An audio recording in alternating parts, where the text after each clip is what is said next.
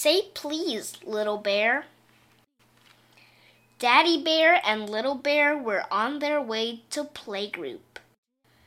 But Little Bear kept wandering off.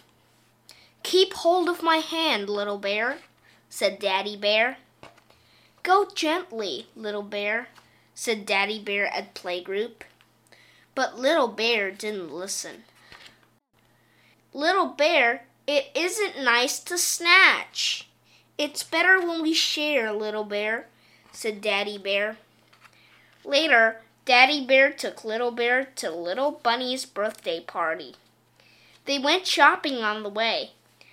Please hold my hand, Little Bear, said Daddy Bear wearily. Then something in the shop window gave Daddy Bear an idea. Look, Little Bear, he said. Mouse wants to speak to us. Mouse wants to come to the party too, Little Bear, said Daddy Bear. But he hates to be late. They reached Little Bunny's party on time. Mouse whispered in Daddy Bear's ear. Mouse says, Excuse me, please, said Daddy Bear. Little Bear ran to play on the train. Mouse whispered in Daddy Bear's ear again.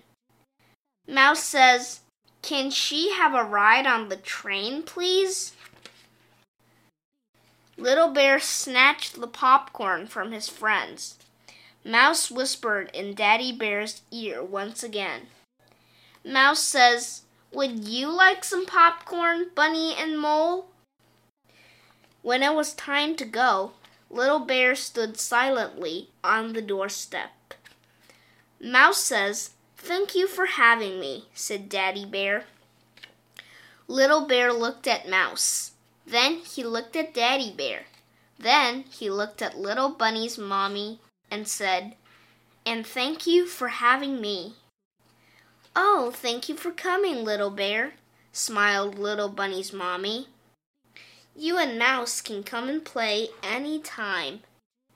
Mouse likes the way you said thank you, said Daddy Bear and so do I. The end,